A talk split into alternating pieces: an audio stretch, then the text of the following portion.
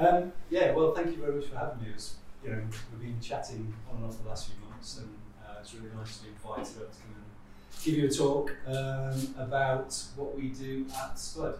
I'm going to do, there's a lot of images, not a lot of text, you please know, there's lots of images, and you'll see on the desk there is an activity for you to do later, so you don't get your pizza free. You've got to do a little bit of work before you go out tonight. Um, but hopefully you'll find it fun. Just show you today. Um, so, SPUD, for those that don't know, um, probably wondering what does that mean? It stands for Space, Placemaking and Urban Design, which is probably why we it SPUD quite quickly because people stopped using it. Um, we've been around for about seven years. Uh, I'm the director. A colleague uh, Tom here is one of our creative associates and looks after our buildings, which I'll tell you more about later. But I thought what I'd like to do is just kind of give you a little run through how did I end up here doing SPUD talking tonight. So, um, I grew up up north. Um, coal mine steelworks, that's my family. First person to go to university.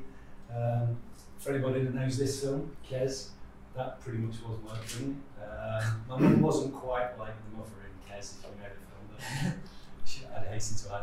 And I used to fly Kestrels as well when I was a little boy. So, yeah, I grew up in Sheffield, um, so it was very much my kind of upbringing and slightly unusual to go away to university, and even more unusual to go away and do a creative subject. So I went to university and studied graphic design. Um, got my degree at Leicester, de Montfort. Um, graduated, whoopee, um, and promptly went into teaching art and design um, because I decided I didn't want to be a graphic designer. and I, I taught for 10 years at secondary school, so I was head of art um, in, in a school in Southampton, which is what brought me down south and then at a school in Lymington in the New Forest. Um, I actually became head of art during my teacher training year, which was terrifying because there'd suddenly been a, uh, an exodus of staff from the department and no one was left to run it. So I kind of stuck my hand and said, well, I'll, do it. Um, and that kind of set me on a journey of kind of doing lots of other things and doing lots of other things in a much broader sense than just teaching. Um, and I think I, that perhaps mad year uh, a real kind of uh, induction of fire has probably led to me to where I am now in terms of just grasping hold of things and doing things. Hopefully that'll make more sense as we go along. Um, so I did my 10 years of teaching, design, it's great. By the end of it, I was doing so many of the projects that weren't really teaching related. We were doing landscape projects, we were doing building projects, um, loads of community activities and it kind of the balance had shifted I was doing probably 60% of my time were doing project activities and only 40% actually running a, an art department. And it seemed, I can always remember someone saying to me, you know, if you're not into the teaching anymore, you're bored of it, tap me on the shoulder and go and do something else. And I kind of reached that moment myself after 10 years. Um, and I went off to do other things, and myself and my partner opened a coffee shop um, in Lymington on the high street, completely gutted the shop, turned into a coffee shop. Lots of cool Icelandic vibes and Scandinavian music and people sitting around chilling and it was lovely. We did that for four years, had a lot of fun, had nine staff, um, and then kind of got bored of that and sold it and thought, what do we do next? And we had a chocolate business called Pat Apart, selling just the most exquisite chocolates. We had a chocolatier, uh, we had an investor, and again did that for quite a few years. My partner running the business. Um, I was doing a lot of graphics and packaging, and suddenly I was slipping back into doing graphics and marketing again by kind of by accident, really. Um, so I went back to doing graphic design and set up my own business again. Uh, found a business partner. That didn't really work out very well. Uh, more of a friend than a business partner, so carried on doing it on my own. And I found that I was kind of spending most of my days with my dog Badger, talking to him all day, and I wasn't didn't feel healthy. So there's me doing graphics, Badger, who's now sadly passed away.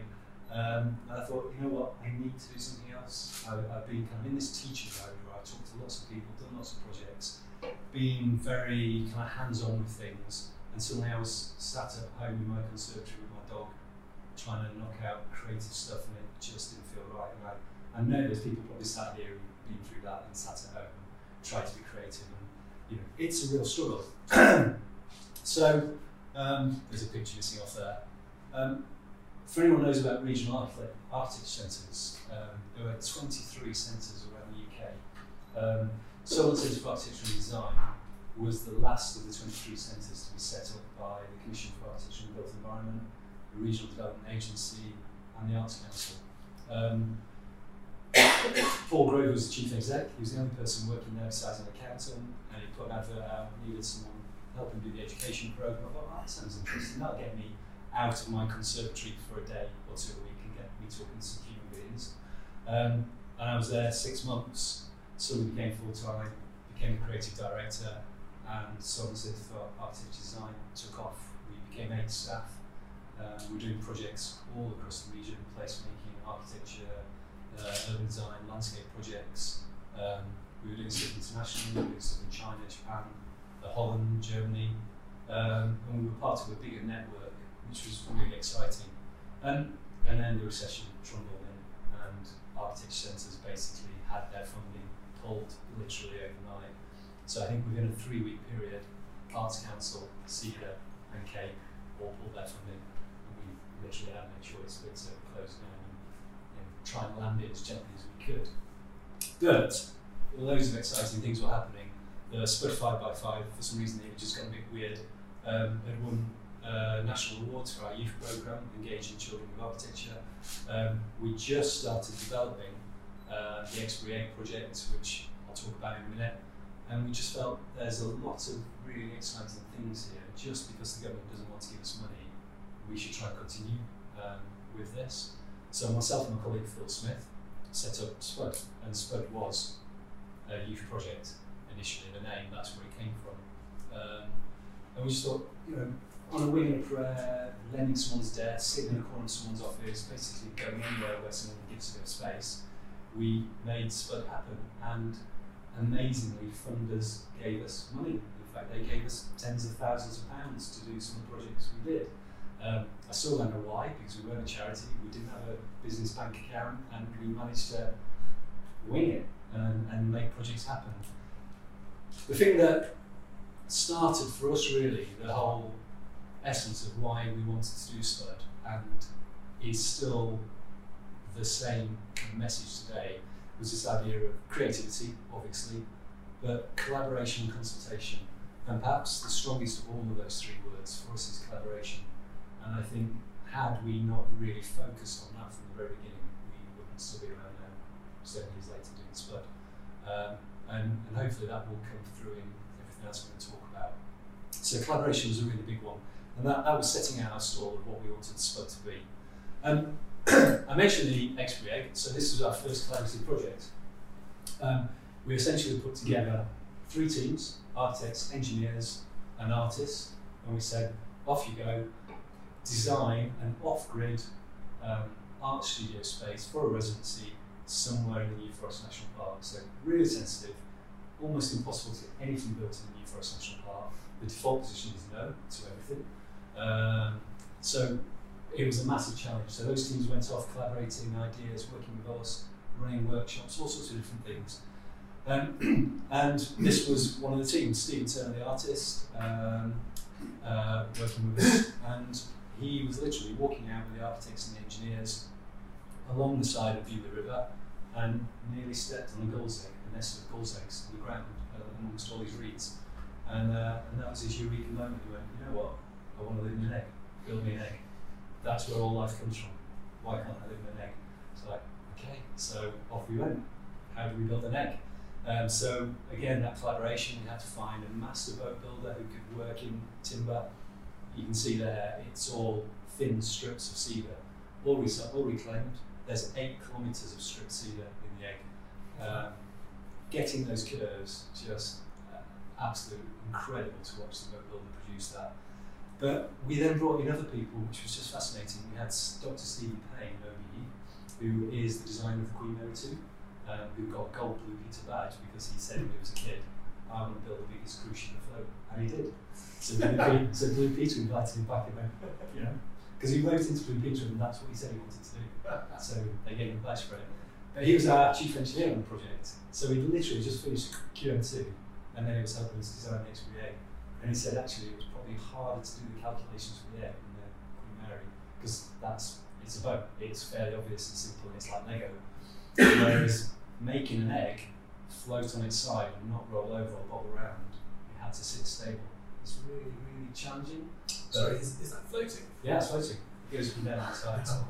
So, um, so it's got concrete and keels and all sorts of things to make it work. So there's a, it's a beautiful, simple object, but incredibly compl- complicated to build. So then uh, our artist lived inside for 12 months. Um, he got a bed and a, a solar shower and a little cooking area. And he basically responded to life on the side of the river for 12 months and produced work in response to that um, with a very strong kind of environmental focus. Um, produced beautiful work. The, the hammock lasted for about a month and then he put a bed in there because he had that back. But it was just a beautiful object. Um, this was after the year, so the cedars um, obviously aged and you know the, the tide's gone out, but you can see you know it's still a really stunning, iconic object. Um, just go, oops, just go back. Sorry.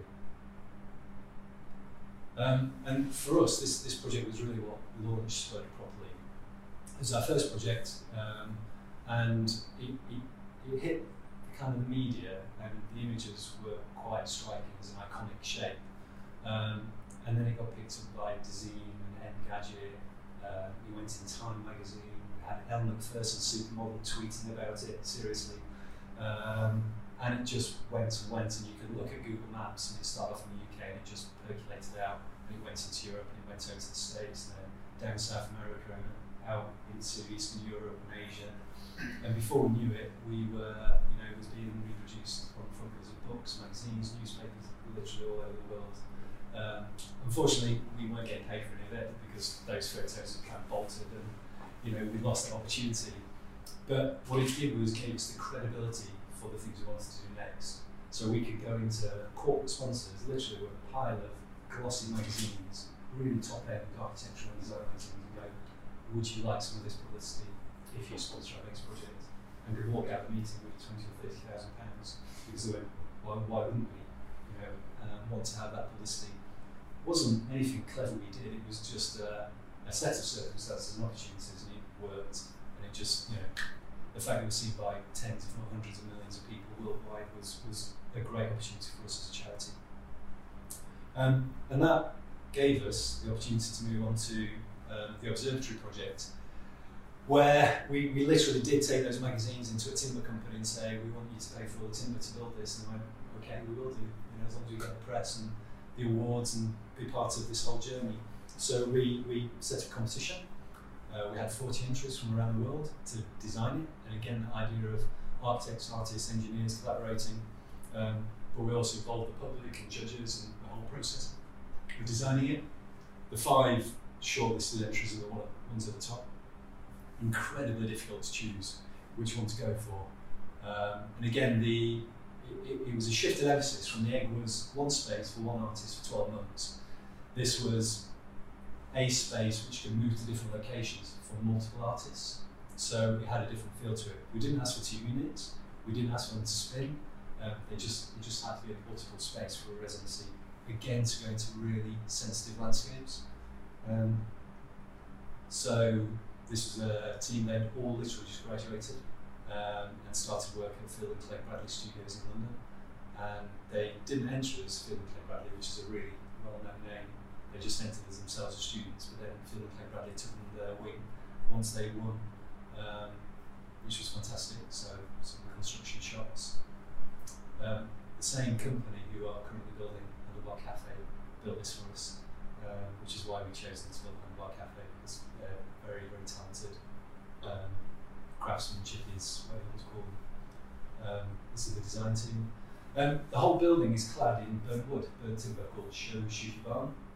It's, uh, it's essentially it's an ancient Japanese technique of preserving wood, um, and it stops insects, insect infestations, it stops rot. Um, it's also very difficult to set fire to because it's already pre-burned. So it, it, it makes for a, a, a beautiful looking building, but it's also practical.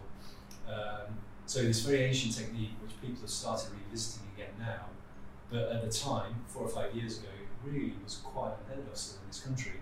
Um, and the team wanted to do it traditionally. So these are all total iron chimneys. So this is all the cladding. So you make the chimneys, you put a little bit of kindling and paper at the bottom, set fire, because it's a chimney, the flames want to pull straight through the kind of four metre planks. Burn it for about 10 minutes, get some big fire gloves. It's complete madness. Spin the whole thing around while it's on fire, and it burns through the other end. And then very, very quickly, you knock off those little brackets and hose it down. So the whole process for each tow takes about 20 minutes. And you hose it, and you have to stop the burn. So you literally, off a plank, 25 mil thick, you burn the first mil. Nothing else. The rest of the plank stays intact. Is, Yeah. is in the technical term? Is that your term? Yeah, it's a triangular, triangular box shape. Um, and you end up with these really intense blisters. Um, you see people doing shou sugi ban now and they're using a blowtorch. And yes, you get a blackening, but you don't get the intensity of blisters because you're not getting the heat. So it's quite, it's quite subtle. Um, and often that's brushed back. And we wanted this really traditional Japanese way of doing it. It, it was on this hillside in Andover where it was being done, with all these pyres burning away. It was just like welcome to hell. It was, it was, it was madness. And people were running around spinning things over and setting fire to things, but it, it worked. Um, and they also did lots and lots of different species of timber, because every timber has different water content, has different density, so the quality of burn, the quality of notch you get really varies across the species. Um, internally, we used uh, an engineer wood called Accoya, uh, which is basically the acetylated wood. It's been soaked in vinegar. If you think of conkers when you were kids, soaking conker in vinegar, baking in the oven, makes it a champion conker winner, hopefully. It's exactly the same principle. Uh, soak in acetic acid, bake it off, leave it to dry, and you've got this wood which will last for 25 years untreated at the bottom of the lake. And you lift it out, it might be green, but if you wash it, the structural integrity will not change at all. So it's a really fantastic wood. The Dutch developed it because of all the low-lying water. Um, so for fence posts and gates and things like that, which were rotting all the time, um, it, it worked brilliantly for them. So again, lovely to, to start using new products and interesting products as part of it. This is one of the artists involved in the project who uh, basically kind of has reinvented and revisited macrame from the 1980s. Instead of making plant pots, and making these beautiful art screens and so on. Um, lots of engineering going into it. So these are the turntables, and we had lots of engineers came up with amazing ideas for how to make it work, and it was so over the top complicated. In the end, we went to a really traditional engineering company in North London and said, it needs to work, it needs to be bulletproof, it needs to turn thousands and thousands of times. Can you create that for us? And they came up with a proper old school you know, system with a gearbox, and it's coped with uh, over half a million people turning it um, repeatedly. So it's it is pretty much bulletproof. Uh, these are models from the architects. Um, first location was Winchester Science Centre um, on a cold winter day, putting it in there. It's terrifying, you know, bringing it first in the lorries, but it, it's really clever because it goes in the lorry, it winches off with a crane, it sits in the ground, it's all kind of complete one piece. So moving around is really easy. You just need a friendly farmer and a tractor to help you out. Um, can see the, the shou sugi ban, the, when you get the light on it as well, it absolutely glows. It reflects the sea, the sky, the sun. It just picks even though it's pitch black, it just picks up the colours of the surrounding area beautifully. Um, you can see there, early morning. Really stunning surface. Um, so we created two spaces. One was uh, an external space. The two spaces were designed to turn independently. They of talk to each other as two boxes, so you can do different things with them. They'd be music boxes, art boxes, performance stages. We've had harpists in them. We've had people actually physically playing the building over from Norway. Um, all sorts of things we've done. And we've had, I think we're on our 53rd artist we've had in residence there um, in the various different locations. Um, you've got uh, an enclosed space which has charcoal heater, solar power, and then the external space where the artists can come interact with members of the public. Um, and wherever this is in Lymington on the seawall, the hardest location to get to because the wall was literally the same width as the wheels. So the wheels were literally going off either side of the embankment, and they were swinging like this. How, how we didn't lose them in the solent, I don't know. Is, is the base cut into the ground? yeah, you we, wrap cut, it, or basically cut a square out about six inch deep and then just lower it to the ground so that bottom you frame, turf it on top? Or yeah, yeah, yeah, bottom frame disappears and it looks like it's just floating. Beautiful. Um, so again, places like this went to have environment agencies permission to be digging on their seawall, and every single location was fraught, fraught with problems, with planning problems and so on. But you know, that's it's kind of half the fun of it.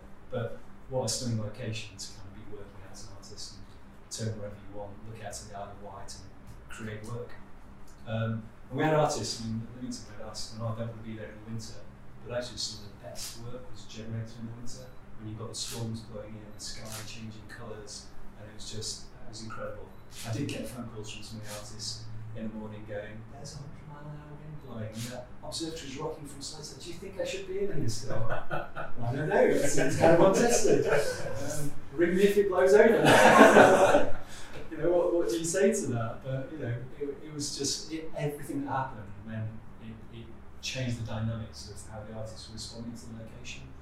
And a lot of the artists came as well with a plan of what they wanted to do. We had over 250 artists applied for residences.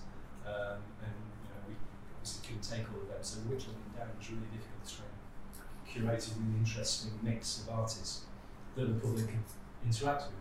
And that was so important. They had to be artists where you are on a footpath or a bridle way.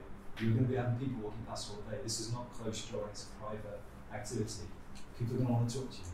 And people who would say, Well, I never go to a gallery, I don't go to that, all that bollocks is not for me, you know, I would omit. So suddenly they're knocking on the door, meeting a contemporary artist and having a conversation.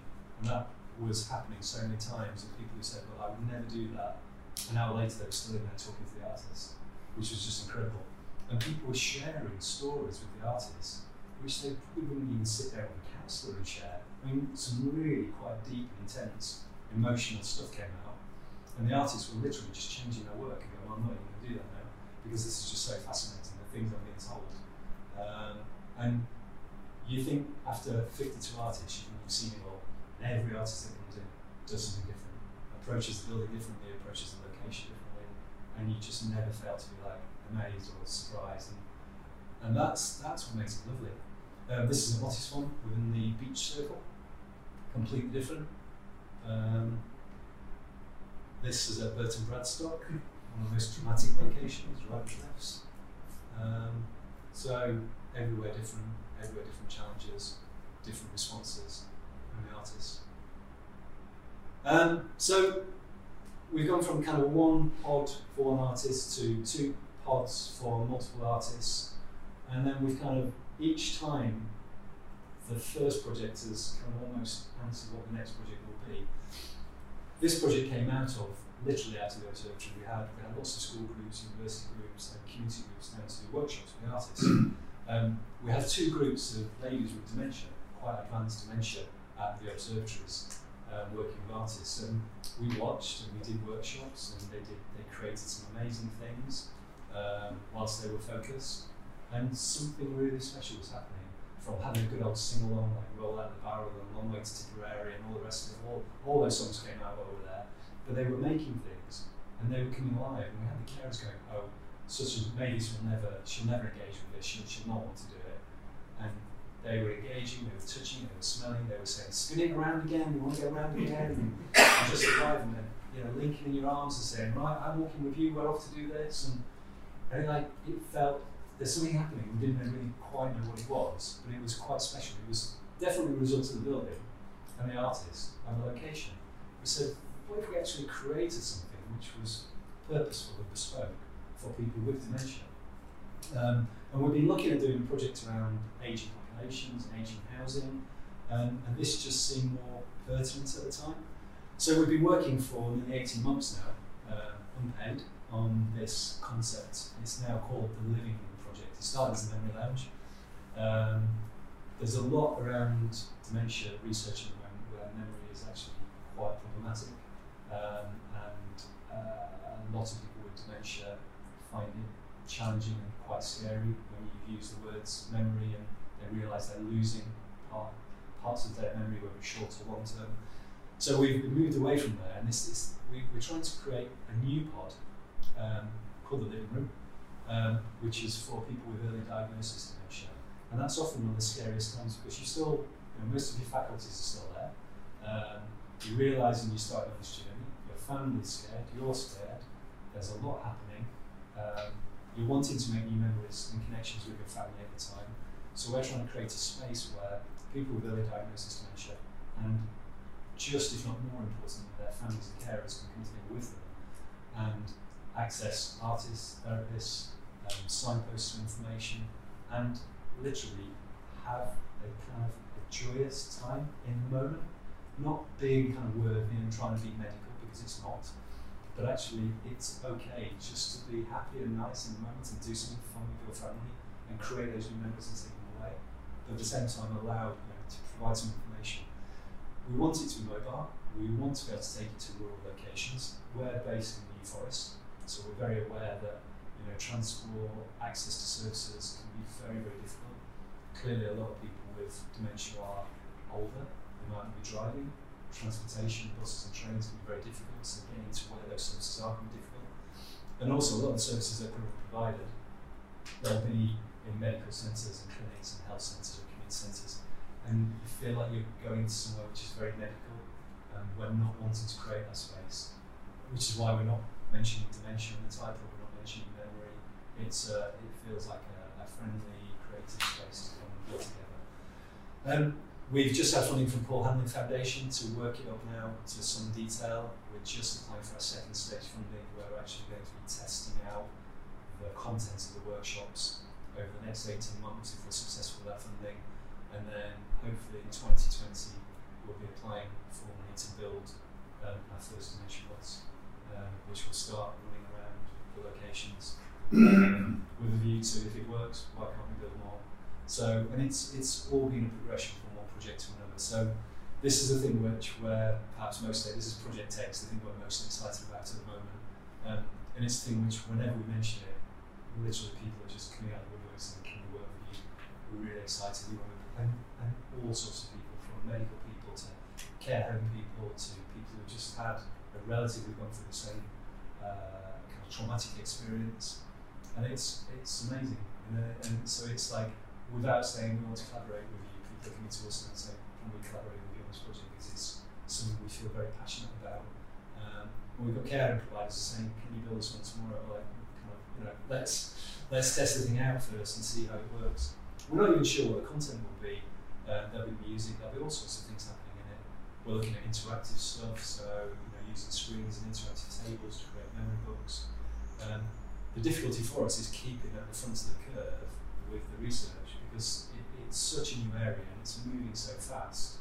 Um, we feel like we're playing catch up all the time with, with research. Um, so, but that's it's half half the fun. Um, I'll move on a bit quicker now, so I'm going to do some activities. Um, June last year, we, ha- we, we were upstairs in this space, renting an office, and we've been there for nearly two years. This was the old Artsway Gallery, Sway. Um, it lost its Arts Council funding a couple of years before. Um, just wasn't getting the bums on seat. It was a very high profile gallery, but it was in a very small village in the New Forest. Wasn't getting a footfall, and they'd literally been limping along for two years. Um, and they were going to lose the building, the trustees. And we said, look, give us the building, we'll do something different with it. Um, so it took a long time, in the six months, to convince the trustees to let us have it. We were going to merge into two charities, so Artsway and Spud merged. We inherited this beautiful 18, 1800s coach house with at the back um, a contemporary Breton extension that was built about 20 years ago. Um, so in the last 12 months, we've been raising money, nearly 150,000. We've completely refurbished the whole main building, and we have built five brand new art studios at the back there, which opened just a few weeks ago. You can see Darren Henley from the Arts Council in the middle there doing the opening ceremonies. Um, so this is the main building. The five new studios are there, and the observatories uh, back in our gardens. Um, so we've now kind of created this collection of spaces. Um, you can see one of the studio spaces there in the middle. Um, they're now all occupied. We've got four artists in the resident in the studio spaces, and on the end we have a rotating residency space with a bed, we can have artists literally from everywhere in the world come and stay and work with us. So that's a program we're looking to build, but we're also looking for corporate sponsors who might want to sponsor that residency program and, and help us kind of curate something which just doesn't exist in the New Forest National Park. There's never been an artist residency program. Most of the national parks are doing something, and the New Forest has nothing like it. So this is a real kind of move into that area, which is quite exciting. Then in the main building, we, we essentially we've reduced the gallery down to a much smaller space, and it's now a creative hub. So we've got a community workshop, we've got a craft company, running work, their own workshops. We've got a florist who brings in all the local people from the village to buy the flowers, which is great. Very strategic decision to do that. We've got a filmmaker, publisher, graphic designers, PR company, uh, ourselves, um, and it's just it's a real lovely buzz across the building of people working. And without us doing anything, people are collaborating, they're sharing. You can hear conversations and people doing bits and pieces. And we sat and had a conversation a few months ago, didn't we, about with uh, one of the graphic designers and the filmmakers. And like, wouldn't it be great if we ran a film festival? Just literally over coffee, just cheering the fat. And uh, a few weeks later, we started running a film festival. And we had how many entries in it? Five Um, about 512. Um, from from all over the world. yeah, and Um, a full house of uh, tickets sold on our evening. Turned the gallery into a little mini cinema. And had a really successful event. Um, and we're already in conversations planning for next year's film festival. So the local uh, in, in the village of Sway, there's a, a local cinema, which is more like a sports hall with some really expensive proper cinema equipment. So we're having a conversation with them about using their facility next year to run a bigger event and working with Film New Forest more closely. So it's it's gone from a conversation over coffee into something that's actually going somewhere for next year and beyond. So Yeah, and that was literally a few months ago, and it was, and again, it's collaboration. It's like we're sitting having a conversation. Do you think it'll work? Are you going to help us do it? Let's do it. No one's in it for any money. No one's made any money out of it. I think we barely covered the popcorn and you know, crisps and stuff in the evening. But it didn't matter. What it's done is brought people to the building, and it's brought people who wanted to have conversations and talk about ideas and how we can collaborate. Um, is it called the Spudworks Fest- Film Festival? Spud, Spud Films. Yeah, Spud uh, this this year's festival was called Wasted. Uh, and it was environmental, so it was all about waste and the environment. And so all the films were connected to the environment. Um, but it was amazing. You know, each day you just got films from all, literally all over the world dropping into your inbox. It's like, where are these coming from? It was, it was amazing. Um, it did take us hours and hours and hours to watch them all though, which was we were expecting about ten films. So, so 520 average seven or eight minute films with a lot of watching.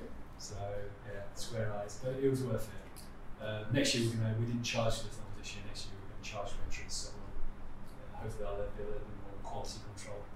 So this is this is where we're operating out of now in Sway, in this village in the New Forest. It's given us opportunities to run our own workshops. It's given us many more opportunities to collaborate. It's given us a chance to work with a range of artists, to run our own residency program, um, and it's it's made us as a charity, uh, you know, literally lurching from one day of grant funding to another, a little bit more sustainable. So we've been able to employ Tom and put him on an apprenticeship. Um, we've been able to create business opportunities for uh, 14, 15 businesses, including the artists now across the building. Um, and there's enough income coming in that the building is secure. It's, it's making money now. So we don't need to worry about that. As long as we can keep tenants in. So we saved an asset for the community as well, which is, which is really nice. And it's something that's very precious locally as well. Nobody wanted to lose it and have it redeveloped as housing. Um, and then moving on to the last bit, uh, Spud Youth is, is really it's the core of everything we do. Every activity involves young people somewhere in what we do, whether it's the egg or the observatory, they're involved somewhere. Um, Spud Youth, I've been running in Sun Guys now for 14, years. Um, we've had youngsters who've gone all the way through Spud Youth, gone and done degrees, gone and done NAs, they're working in practice, and they've come back and they're teaching with us. So we've gone full circle multiple times now. Um, dozens and dozens of young people have gone through what we do, doing all sorts of different projects, and all over Hampshire, and, and we've we've done some youth stuff internationally as well. Um, and it, it's on a very simple premise that anyone can come along. It's not about ability. Um, we've a 13 to 21 kind of bracket, which we tried younger and older. It just seems to work. Um, and you come and you work at your own pace if you're interested, if you feel creative, if you want to do something. If you want to come just for a term, you can. And we've got some youngsters who've been coming for four or five years and are literally now about to start university. They've been coming all through school and A levels, and then you lose a few each year and you get a few more at the other end. And it's lovely, but they keep in touch and they come back. Um, so um, we generally work on live projects where possible. Um, so one of our projects, which is which makes us fairly unique with our, youth projects. Lot, there, there are other groups doing architecture projects with young people around the UK, but they're generally theoretical. Um, we're quite unusual in the fact we tend to build the things we create, the ideas we create with young people.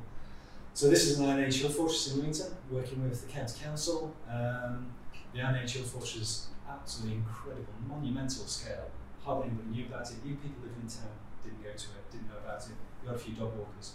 So the council charged us with how do we open this up, how do we get more people in it, how do we make it really accessible and interesting. So they would charge with designing new gates, new seating, new access points, new routes, new signage. So we had to do blacksmith workshops. Um, don't go try risk assessing taking kids to a blacksmith, it's horrendous. but it was a brilliant day, really good fun. They made they all made their own stuff. Um, they designed new seating, these are all Iron Age axe heads. Um, there's certain shape of the rings. You can see the rings are actually here. You can see the three levels. So each one of those drops into a ditch and up again. So it's huge. It's kind of the scale of Danebury, if you know Danebury, but it's unusual. It's so it's not obviously apparent. Um, and they designed all the signage, worked with illustrators, worked with an artist, Katie Surridge, to create these guardians of the rings, which are really striking, nine foot tall on the edge of the road. Everyone driving to Tillington will see these now. Um, and if you go, if you look at Google Maps from a few years ago, no design lines across the site. Look at Google Maps now. Every node has really defined design lines, really clear on Um, so the, the, the change in use um, they worked with um, this laser technology which measures the contours. LIDAR. Yeah, LIDAR from, yeah, that's right. Uh, LIDAR. LIDAR. LIDAR. LIDAR. Um, basically shoots the laser down the ground, takes a measurement, and you can get a full 3D uh, reproduction. So we had that cast out solid aluminium, which is one side, it's not a standard side. So where you can't see it easily, the trees are visualize it, you can then stand in front of it and look and go, that's what I'm looking at. And it's beautiful, tactile. Um, so again, just lots of interesting things. Um, that was a fifty thousand pound project down to an eight thousand pound project with Tesco's carry bag money. If you wonder where Tesco's carry bag money used to go, this is a church in Wellington. It's a tight area. Um, this was a couple of years ago. We've just been re-engaged actually to do the rest of this, but they wanted a new bike shelter new seating for this area, and this is what the kids created. So, um, super comfortable to sit on the seating. Uh, uh, two, boy and a girl, two separate designs, one based on waves by the sea, um, and they got built by a local artist and blacksmith and installed, and now we're going to be redesigning the rest of it. Uh, and again, for those kids to be able to go back and go, that's mine. Taking their parents in, taking their parents and going, I created that. That's you know my, my piece of work. Um, it is really lovely. Um, and then the bit you probably all thought I was just going to talk about at the end is Handlebar Cafe. Um, and I think a lot of people now know us as you know, people doing Handlebar Cafe, but it, it just is a project amongst what we do. Um, it is by far and away our biggest project. Um, the reality of it is probably in the region of about half a million pounds. Um, we've raised 350,000 cash, the rest in kind. Um, but the journey started six years ago um, with a group of kids, um, and we said like, what do you want to do in Winchester? What's missing? Have you got any ideas? Um, and they came up with this concept of doing a cycle cafe or something like that. So we gave them a plan and said, right, this area of Winchester, off you go, go and find locations. They found locations, they came with designs and concepts, uh, they built models. It's, sorry, it's quite a burnt out so you can't really see. They signed planning meetings. They literally every aspect of the project they've been involved with. But and the initial concept, it was literally just theoretical. What, what would be fun to do? Shall we shall we create a cycle cafe idea? Um, and then we were invited to go and talk to the city council, the full cabinet, and the town forum. Kids stood up, presented their ideas. By the end of the session, uh, cabinet members were saying, "We've got to build this. This is amazing. We must build this. We're going to give you the money. We're going to give you funding to start on this journey." And that was yeah, six years ago. Um, so it's taken a long time to get to where we are now, but it was just a germ of an idea. Uh, and those are the renders.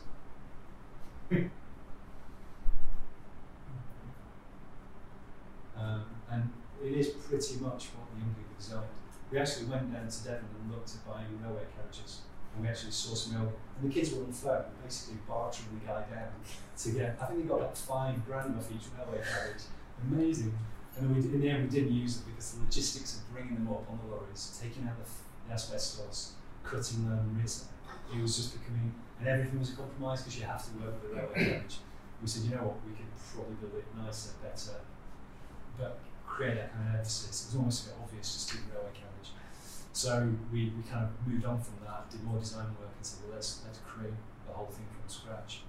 Um, this was a couple of weeks ago on site. Um, it's advanced quite a bit more from that. I'm going again on Thursday to have a look.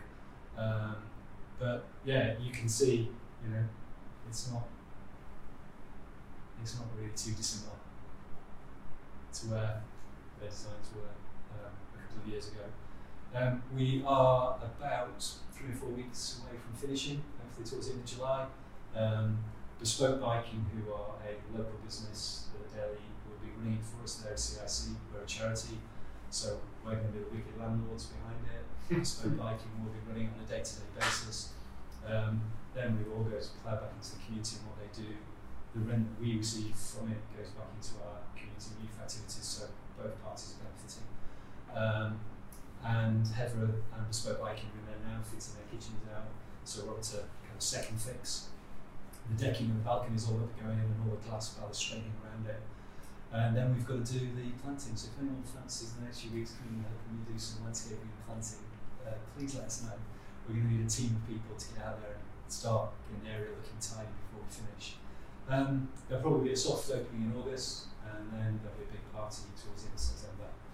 Partly because we think if we open and do a big, noisy launch day in August, I don't think Bespoke Biking will cope. I think they'll just be so inundated with it. I think they will be uh, but I think they need to just get themselves up and running, get the business working. Um, it's going to be a little golden line. That car park is never empty. there are people there. St Catherine's Hill apparently is the most visited bit of the whole of the South Downs National Park. So yeah, it's going to be busy. It's very exciting.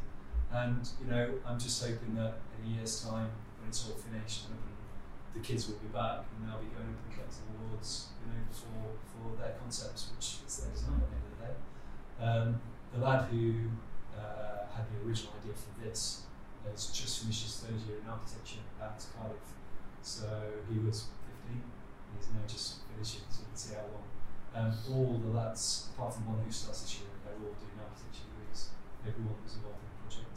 So they're kind of halfway through or to the end, we're just starting at different stages. Again, what to walk out your degree and go, here's one I built earlier. You know, that's going to walk straight into a job. But they all, you know, they're walking into jobs easily, which is really lovely. Um, and using Accoya again, Accoya again, in the wood. So, um, oh, it's going to be weird. That was six years ago. Um, six years ago when we sat in the room and went, what do you want to do? Um, and it's taken a long time to happen.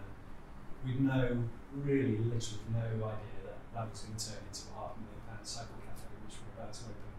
Um, what I'd like you guys to do is imagine yourselves being back there six years ago and me asking the same question what's the next thing you want to put in Winchester? What's the next big idea?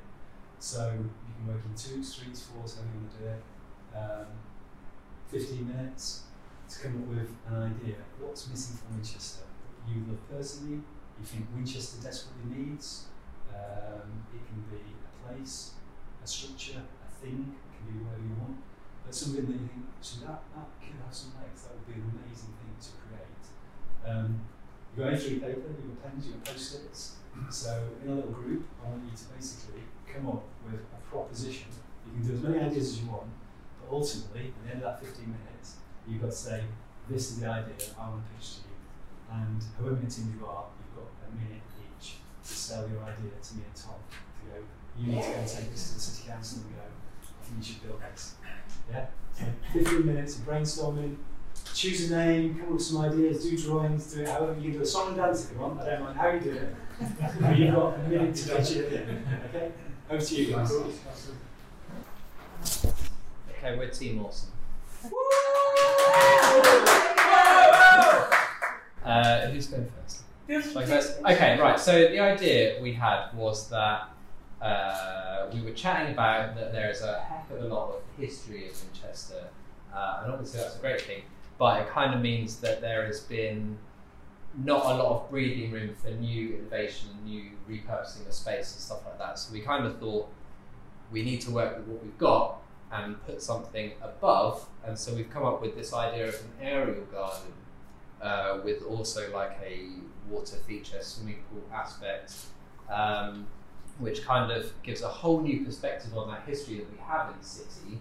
Um, and Andrew kind of had the idea of using the Barclays kind of situation, which is on the corner of Jewry Street and High Street, so you can kind of look out over all the history.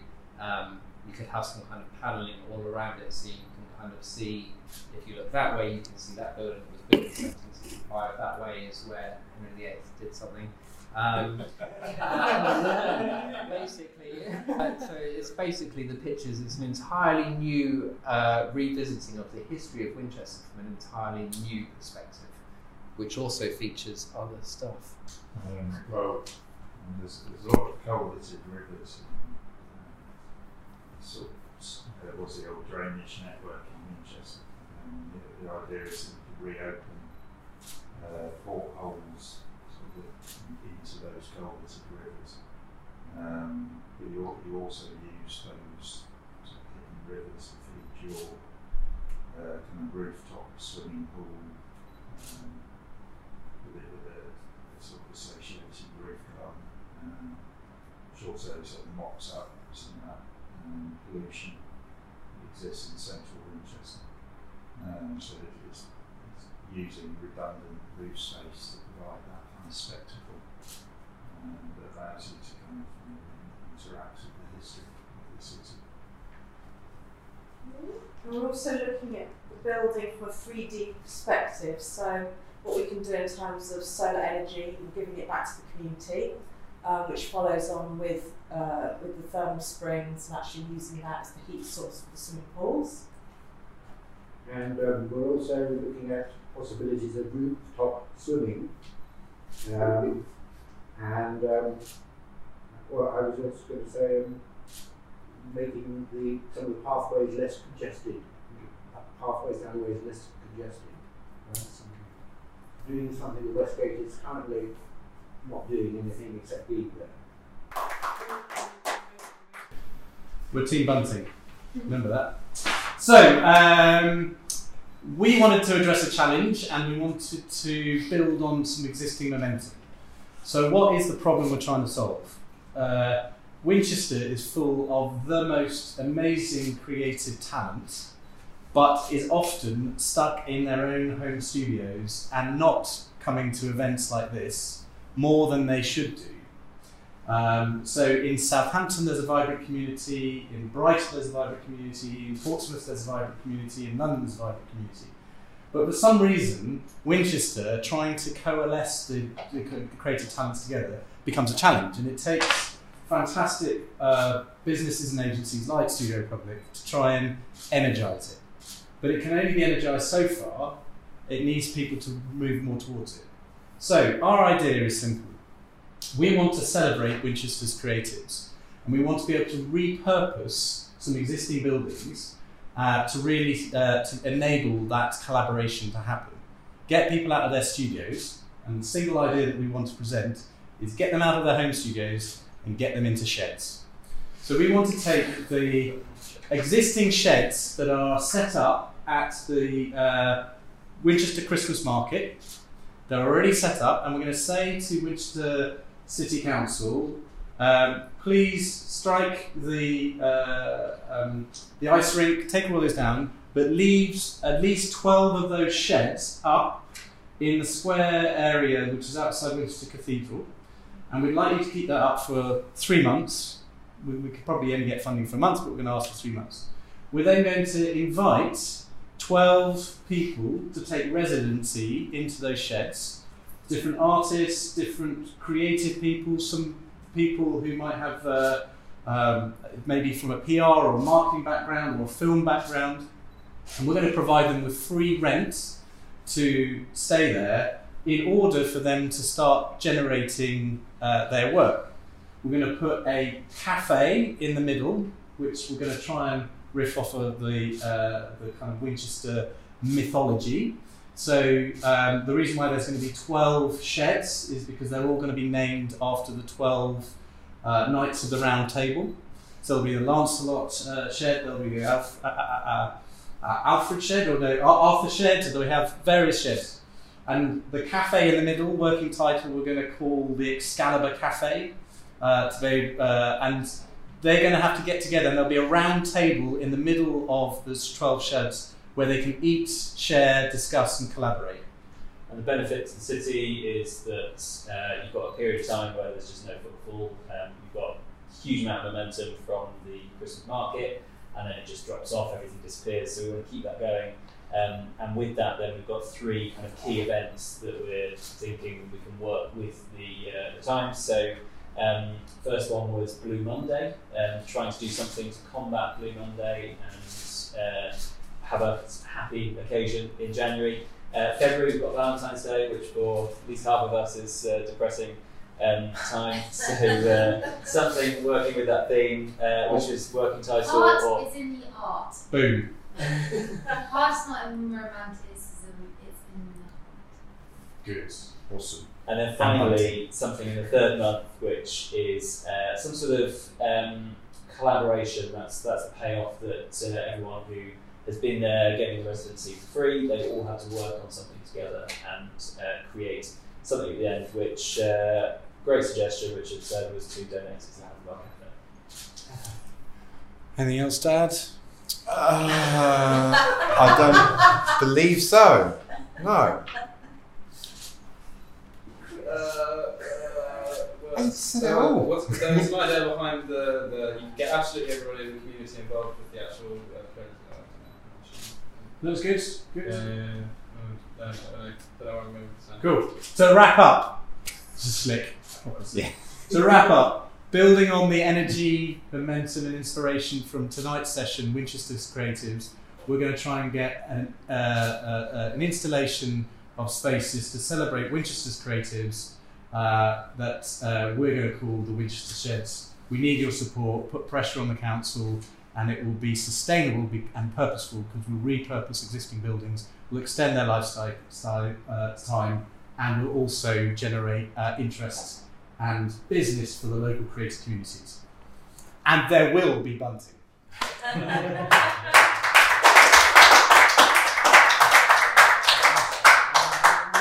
They're both really brilliant ideas. I think uh, the, the reason I wanted to do that test tonight, I mean, if we had even more people, then you would have even more ideas bouncing around, and you could just kind of, in a very short period of time, you can see what you can generate. You're anyway, you're creative people. Um, but it's, it, it's exactly how we work. We'll sit down, we'll, we'll knock ideas around. It might be over a cup of tea, or it might be an intensive two day workshop where we're really kind of pushing through something and we're inviting all sorts of different people to go on. You know, we don't know the answer, but actually, if we've got a whole load of brains together, all from different disciplines, someone will know the answer, or collectively will know the answer, and something will come out of it. It might not be what we expect, but it just could be really exciting and energizing. And suddenly it's off, and it's running, and then suddenly let the kind of rabbit loose, and the dogs are running after it. And that's the bit you, I'm, I'm heading there, that's the new project. And the other things kind of fall away, we'll just get parked, because they might come up later.